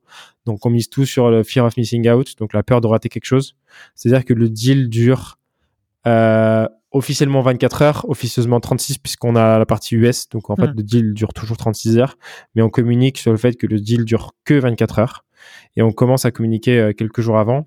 donc on mise vraiment tout sur le fait que le deal donc voilà est limité dans le temps. Et ensuite, euh, donc ça c'est le premier levier, vraiment faire en sorte que le deal soit limité dans le temps et on est assez strict dessus. C'est-à-dire que les gens qui viennent le lundi suivant, euh, s'ils nous ont pas contacté le jour J, ils n'ont pas accès au deal. Et ça, hmm. ça crée un peu de frustration qui nous permet aussi de, de renforcer l'effet euh, au Black Friday suivant en se disant, OK, cette fois, je le rate pas, le deal. Ensuite, c'est la notion de deal extraordinaire. Euh, c'est pas un petit code promo, on n'est pas en train de faire 20%, on est en train de faire 50%. En fait, ce cap du 50%, on pense qu'il est vraiment significatif parce que c'est vraiment, je paye deux fois moins cher. Hmm. Et psychologiquement, ce cap du 50, c'est un, un énorme levier, c'est-à-dire qu'entre 30 et 40, il y a beaucoup moins d'impact qu'entre 40 et 50. Donc le deal est extraordinaire. Donc en plus de durer que 24 heures, il est extraordinaire. Donc faut vraiment pas le rater.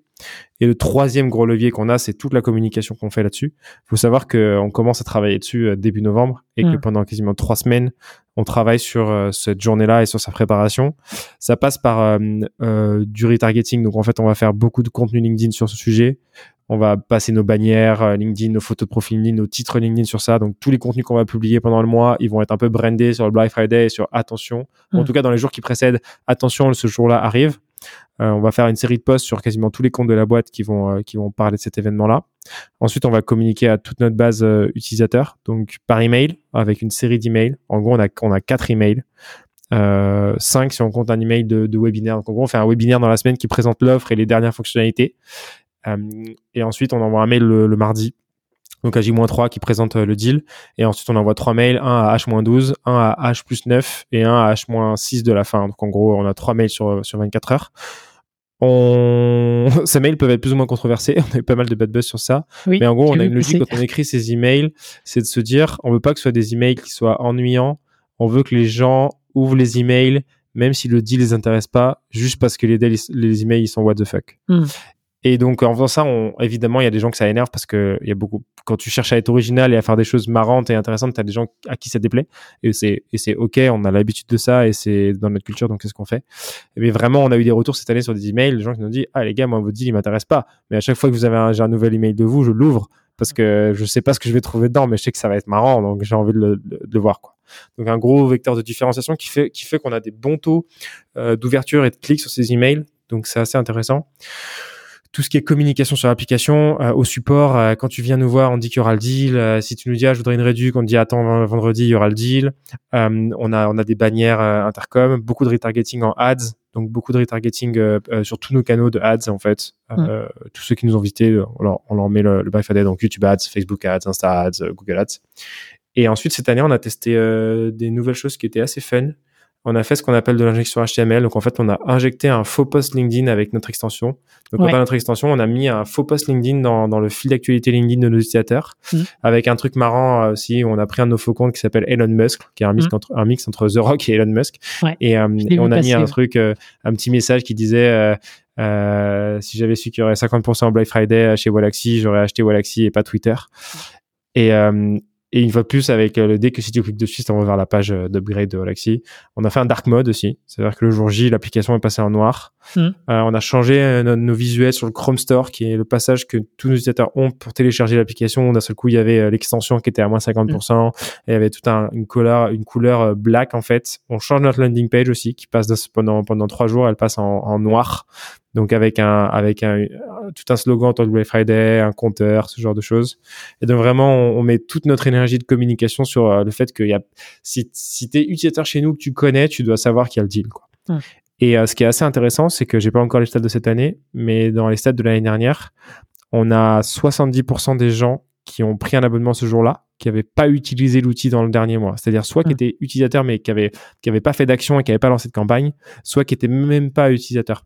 Mm. Et, euh, et, on a quasiment un quart des clients du jour qui se sont inscrits le jour J. Donc on, a, on arrive à attirer des gens de l'externe, de l'extérieur de, de, de, nos utilisateurs qui ont même pas activé et qui vont euh, prendre l'abonnement parce que l'offre est suffisamment intéressante et qu'ils savent qu'ils doivent avoir besoin de l'outil avant.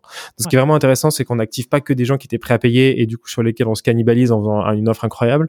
On arrive à vraiment faire passer à l'action des gens qui avaient pas payé, mmh. soit parce qu'ils n'étaient pas convaincus jusque-là, soit parce qu'ils avaient même pas utilisé l'outil encore, mais ils savaient qu'à un moment ils devaient en avoir besoin et donc en voyant la com passer, ils se sont dit ok bah ce sera une bonne raison de m'y mettre, je prends l'abonnement. Mmh. Ah, c'est euh, assez ouf, tu vois, en cas de Black Friday, un peu le, playbook que vous avez déroulé. Euh, alors, on aime ou on n'aime pas, tu vois, comme tu l'as dit, c'est toujours clivant et forcément, il y a toujours des détracteurs et on aura l'occasion de, revenir là-dessus. Mais, euh, mais c'est une des rares opérations, tu vois, de Black Friday, en tout cas dans le SaaS en France, qui est euh, à ce point abouti. Euh, avec plusieurs emails, avec une communication vraiment en amont de l'événement et pas juste pendant l'événement, avec euh, avec euh, un effort de toute l'équipe sur tous les supports, euh, sur tous les canaux. Et je trouve que c'est faut, faut aussi saluer ça, tu vois. Il y a pas mal de gens qui ont critiqué, mais au final, je pense que vous êtes une erreur boîte, tu vois, avoir fait, avoir mis l'intensité pour, pour, tu vois, réussir ce genre d'événement, en tout cas. Ben, chez nous, c'est un, un, sujet culture. C'est-à-dire que euh, les gens qui arrivent en cours d'année et qui n'ont pas vécu le Black Friday, pendant toute l'année, les autres leur disent Ouais, il y aura le Black Friday, tu verras, mm. c'est un jour euh, particulier. Et hum, pendant les semaines qui précèdent, ça, ça fait des gros horaires pour finir. Là, on avait besoin, on avait un gros enjeu, c'est qu'on changeait notre système de paiement et on l'a, on la release euh, à 3 à 30 minutes du, du, du, début de l'événement. Pour te dire le niveau d'enjeu qu'on avait, c'est qu'à 23h30 la veille, on était là en train de, de finir les derniers tests pour sortir le système de paiement pour qu'il soit opérationnel le jour J. Donc, un gros enjeu de vraiment toute l'équipe qui a investi et donc il y a un vrai effet culture de on est tous ensemble pour cette journée, on va maximiser le résultat. Et chez nous, c'est un jour férié. C'est-à-dire que euh, le jour J, donc on a on a tout un truc autour des sons de paiement, c'est-à-dire que tous les sons de paiement, euh, tous les paiements qui sont générés chez nous génèrent des sons euh, sur une enceinte en fonction du montant, enfin de la type d'abonnement que tu prends, etc. On met plein de, de sons spéciaux pour les caps qu'on pa qu passe ce jour-là, et donc tu as une vraie euphorie parce que tu as des, des, sons de paiement tout le temps. On génère 600 ventes sur la journée, donc en fait tu en permanence des sons de paiement, donc il y a une vraie euphorie. Et à part le support, il euh, y a personne qui travaille ce jour-là, donc tout le monde est au bureau et on organise des activités, on organise des jeux de société, euh, ça commence à faire la fête assez tôt euh, et c'est vraiment une journée culture où les gens travaillent pas, c'est un jour férié en fait, où c'est juste la fête pour tous mm. les gens qui sont pas au support. Et avec avec mes associés, on va au support pour pour aider les équipes support et faire en sorte qu'ils puissent aussi profiter de la journée. Donc il y a une vraie euphorie et un, un vrai effet culture.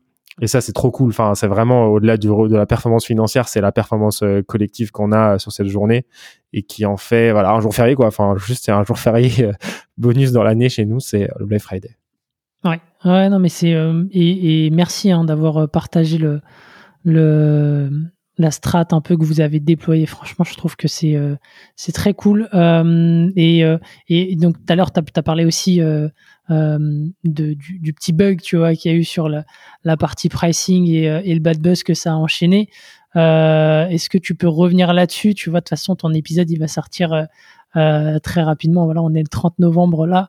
il sort avant la fin de l'année. Donc, est-ce que tu, tu, peux nous donner un peu ta version des faits? Parce que c'est vrai que bon, moi j'ai vu sur LinkedIn, j'ai pas forcément engagé parce que je voulais pas alimenter le, le on va dire la polémique, mais j'ai trouvé ça assez surprenant.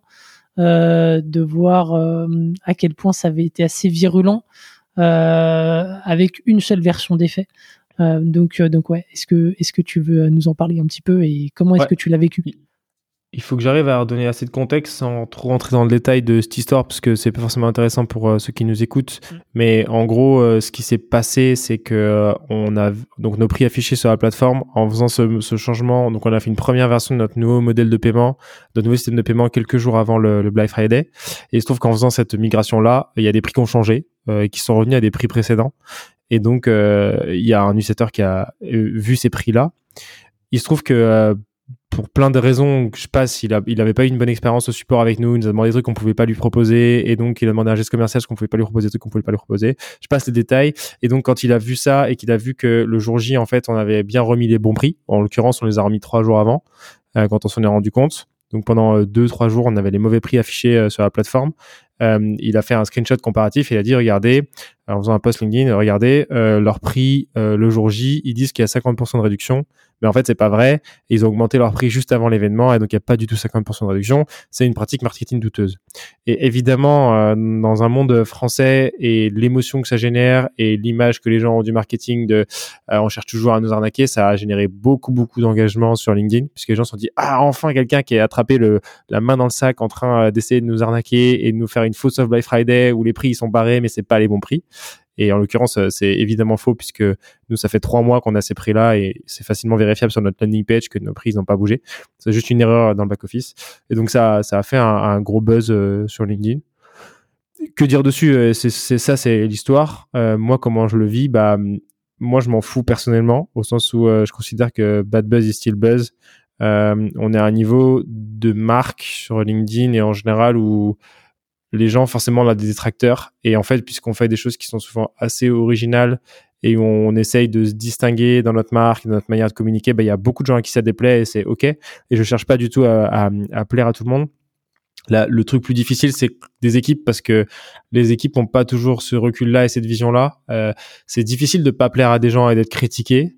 Et donc, il y a beaucoup de gens à l'interne qui pour qui ça a été un peu plus pris personnellement en se disant ok euh, euh, en fait on peut nous chier dessus ouvertement comme ça ça fait le buzz alors que ça fait trois semaines un mois qu'on fait des horaires de malade pour délivrer pour cette journée que le deal qu'on fait il est plus connaître et que franchement euh, et c'est pas c'était pas mérité. Et donc il y a beaucoup de gens qui l'ont vécu comme quelque chose de, de, de ouais de de, de, de, de, ouais de pas équitable de pas juste d'injuste en fait c'est ça ça le mot il y a beaucoup de gens qui l'ont vécu comme quelque chose d'injuste en interne qui se sont dit euh, en fait euh, ça y est tu peux nous tu prends un screenshot comme ça et tu peux nous mettre sur la place publique et derrière euh, mm. personne ne va chercher la vérité et tout ne va se contenter du premier poste moi personnellement, je le vois plutôt comme un accomplissement quand je me dis qu'il y a des gens qui peuvent obtenir de la viralité sur en parlant de nous et en nous chiant dessus. Je trouve que c'est génial. Ça veut dire qu'on est on fait un truc suffisamment euh, fort pour que ça soit intéressant pour des gens qui nous détestent de nous détester publiquement.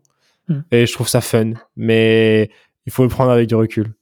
Et est-ce que tu penses que, euh, euh, tu vois, tu disais tout à l'heure que l'opération Black Friday avait pas forcément été peut-être à la hauteur de, tes objectifs. est-ce que tu penses que ça a joué, ça, ce, ce bad buzz ou pas? Non, pas du tout. Pas du tout. Le bad buzz, il, le, post est publié en cours de journée. Le bad buzz, ça met du temps à arriver. Euh, il y avait une grosse partie hermétique. C'est-à-dire qu'il y avait assez peu, enfin, il y avait assez peu de gens dans les gens qui ont commenté, qui ont soutenu ce poste, qui nous connaissaient vraiment ou, ou qui étaient nos utilisateurs. Donc en fait, euh, ça a pas d'impact. Hmm. Et, euh, et à la fin, en fait, euh, la morale de ça pour moi, c'est est-ce que le produit délivre la valeur ou pas? Et du coup, est-ce qu'il vaut le prix qu'il vaut? Et c'est juste qu'on a un problème avec le prix en France, c'est que on, on raisonne en coût et jamais en retour sur investissement. Et donc dans notre processus d'achat, euh, on a toujours tendance à vouloir optimiser le coût et jamais à se demander comment ça va me rapporter. Et donc on est très très sensible au changement de prix, très très sensible à ce genre de choses, alors que chez des Américains, euh, ils vont jamais se poser la question en fait. Ils vont dire bah si, si Wallaxy ça me permet de signer euh, 1000 euros de chiffre d'affaires par mois, ça m'en coûte 50, bah ça fait x20 sur mon retour sur investissement, j'achète quoi. Mm. Et, et c'est une différence de mindset qu'on a qui fait que derrière on va tout de suite aller critiquer euh, parce qu'on est très euh, on est très à la recherche de la petite bête et il y a une grosse intolérance à l'erreur. Je pense d'un point de vue plus macro, c'est un- une vraie problématique dans l'entrepreneuriat, c'est que du coup, euh, quand t'es pas à l'aise avec le fait d'être critiqué, et c'est normal de pas être à l'aise avec ça, c'est beaucoup plus difficile de- d'entreprendre des choses parce que par Mm. définition, en France, on va tout de suite te sauter à la gorge à la moindre erreur, au moindre truc. Par définition, quand tu montes une boîte, c'est le chaos. T'as un milliard de trucs à faire, des erreurs, tu vas en faire, et tu vas faire des erreurs financières, et tu vas faire des erreurs juridiques, et tu vas faire des erreurs produits, tu vas faire des erreurs tech, tu vas faire des erreurs people. Tu fais tout le temps des erreurs en fait. Et on- le fait que tu puisses être affiché sur la place publique euh, à la moindre erreur, c'est quand même un gros frein pour beaucoup de gens à entreprendre et à se dire ok je vais rester à faire quelque chose qui est pas très original mais au moins personne ne me regarde. Mm. et à pas chercher à être vu et du coup pas à chercher à faire des trucs qui sont intéressantes. Parce que euh, dès que tu vas faire des trucs intéressants tu vas avoir des gens qui vont qui vont te détester. Non, mais je, je rejoins sur, euh, sur la fin, sur euh, le fait d'être jugé qui, qui peut freiner énormément de, de personnes. Euh, super, bah écoute, merci de, de nous avoir partagé un peu ta, ta version des faits. On, on, on va Avec pas plaisir. aller plus loin parce que de toute façon, euh, comme tu l'as dit, ça n'a pas forcément de valeur, mais je pense que c'est intéressant, tu vois, d'avoir au moins les, les deux versions de manière très factuelle. Euh, super. Avant de peut-être de te demander euh, tes objectifs pour, euh, pour l'année euh, 2023, euh, qu'est-ce que tu retiens au final de cette année 2022 de ton côté?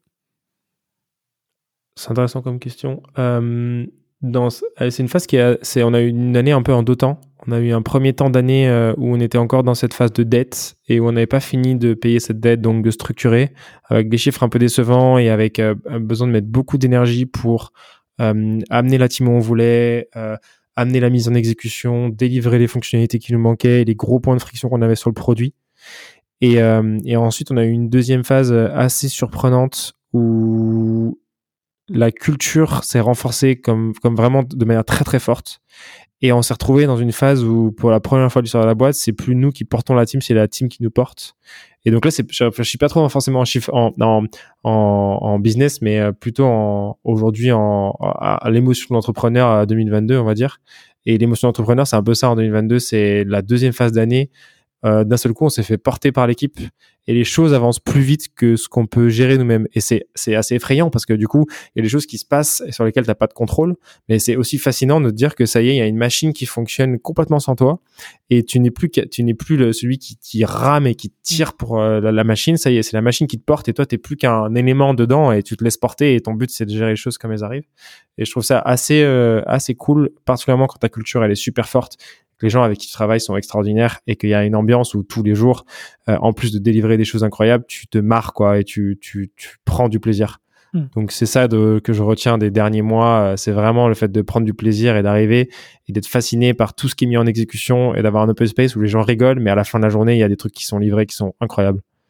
Mmh, super. Non, mais c'est euh, cool. Et puis, euh, comme tu l'as dit, tu été porté par l'équipe aujourd'hui et euh, ça te permet de, te concentrer davantage sur la partie vision qui est, hyper importante pour toi maintenant, avec, comme tu l'as dit, toutes ces problématiques auparavant. Donc, donc, ouais. Et pour 2023, du coup, c'est quoi un peu tes, objectifs? C'est quoi un peu le cap pour Walaxy aujourd'hui? Ouais. comme je disais, on a cherché à faire un outil qui soit simple. Et je pense que ça y est, on a réussi à faire vraiment l'outil qui soit le plus simple possible. Et maintenant, on a besoin de faire un outil qui soit puissant. Euh, tout simplement parce qu'aujourd'hui, on a un taux de churn qui est assez élevé, puisque par définition, un outil simple fait que tu peux facilement euh, l'utiliser, mais tu peux aussi facilement en partir. Et tu mets peu d'énergie dans le produit, donc tu as peu de coûts à en partir. Et, euh, donc, le gros enjeu pour nous, c'est d'arriver. On a plusieurs fonctionnalités en tête, mais en gros, on a une grosse fonctionnalité en tête qui est les workflows, qui va permettre de faire vraiment du paramétrage de Galaxy et de passer d'un outil qui aujourd'hui est un outil qui permet de contacter des gens massivement sur LinkedIn et qui est du coup un petit peu un outil à part dans ta stack euh, d'outils sales ou même en général, à un outil qui va vraiment être un outil pivot dans ton écosystème euh, euh LinkedIn et qui va vraiment faire levier sur ton LinkedIn. C'est-à-dire vraiment être l'outil qui connecte ton LinkedIn au reste de ton écosystème euh, sales, mais pas que sales en fait, networking, euh, produits, customer research, etc. L'idée c'est vraiment ton interaction avec tes clients. Si elle se passe sur LinkedIn, elle doit, elle doit faire pivot par Wallaxy. Et euh, c'est encore difficile à visualiser parce que c'est pas très concret, mais on a plein de fonctionnalités qui vont amener à ça. Et donc ça, ça va être un gros enjeu qui va permettre euh, d'aller chercher une nouvelle, un nouvel type de clientèle qui va être les boîtes plutôt de 50, 100 personnes et euh, d'aider nos utilisateurs à plus tirer parti euh, de l'outil et à continuer d'apprendre en fait en utilisant l'outil pour arriver à les garder plus longtemps et à intégrer Wallaxy euh, dans leur écosystème euh, euh, sales. Donc ça, ça va être le gros gros enjeu produit. Et évidemment, avec ça, on va continuer de grandir la team, de grandir le revenu. Et notre gros focus aujourd'hui, c'est d'arriver à créer du contenu aux US. On est très bon en France, Hmm. donc on a pour ambition de lancer un peu un média euh, qui va être euh, basé en, enfin qui va être anglais et euh, qui va se faire en anglais et où l'objectif c'est vraiment d'apporter la valeur, un maximum de valeur à toutes les boîtes de moins de 100 personnes sur les différentes problématiques qu'elles peuvent avoir, que ce soit de l'acquisition, mais aussi euh, du marketing plus généralement, du produit, euh, du growth, donc tous ces sujets-là euh, de, de structuration de boîte. Ok, un peu comme bon, on en avait parlé avec avec Denis de Drop Contact, mais il y a aussi ouais, cette approche un peu à la HubSpot où tu vas un peu au-delà de de ton expertise pour justement essayer de toucher toutes les strates business d'une boîte et et, euh, et d'apporter encore plus de valeur euh, que les autres. Ok, je vois. Et à terme, c'est à terme notre vision de boîte, c'est vraiment euh, d'aider les boîtes de moins de 100 personnes à, à se développer et ça passe par ce contenu-là qui soit être à forte valeur ajoutée et des outils qui soient simples. C'est-à-dire que faire de la prospection, c'est un levier, Mhm. mais aujourd'hui il y a plein d'autres leviers, il y a plein d'autres outils à créer euh, qui vont adresser ces typologies de boîtes qui aujourd'hui ne le sont pas forcément parce que les outils du marché sont trop complexes et pas conçus pour ces boîtes de moins de 100 personnes qui n'ont pas euh, les moyens de mettre euh, énormément d'énergie, d'avoir un, un account manager, quelqu'un qui vont payer pour être formé, etc. Donc en gros, notre focus, c'est faire des outils simples pour ces boîtes-là. Et on a plein d'idées de SaaS qu'on veut lancer derrière. On doit juste rester focalisé encore un moment sur Galaxy. Trop bien. Bon, on fera, voilà, j'espère le, le follow-up numéro 3 euh, euh, Avec dans, plaisir. dans un an. Ça serait, ça serait cool. Euh, merci beaucoup, toi, non. C'était, euh, c'était super sympa d'avoir ton, ton retour toujours euh, hyper, euh, hyper quali, hyper transparent. Euh, Bah, merci à toi pour l'invite. Avec grand plaisir. Et puis, ben, moi, je, je vous dis à la semaine prochaine euh, pour un nouvel épisode, tout simplement. Euh, passez de bonnes fêtes parce que je sais que l'épisode va, va sortir euh, juste avant. Et euh, à très vite. Ciao, salut. SAS Club, c'est terminé pour aujourd'hui. Enfin presque. Si vous avez retenu un ou deux conseils, techniques ou apprentissages, alors pensez à noter SAS Club 5 étoiles sur Apple Podcast avec un petit commentaire pour m'encourager. Et si vous êtes de la team Android, pas de problème, partagez simplement un épisode qui vous a fait kiffer sur vos réseaux sociaux. C'est ce qui m'aide à gagner en visibilité et m'encourage à produire toujours plus d'épisodes. Enfin, si vous voulez collaborer avec un copywriter qui comprend les enjeux métiers et business d'un SaaS, envoyez-moi un message sur LinkedIn, Eric Seclet, S-E-C-L-E-T. Encore merci et à la semaine prochaine.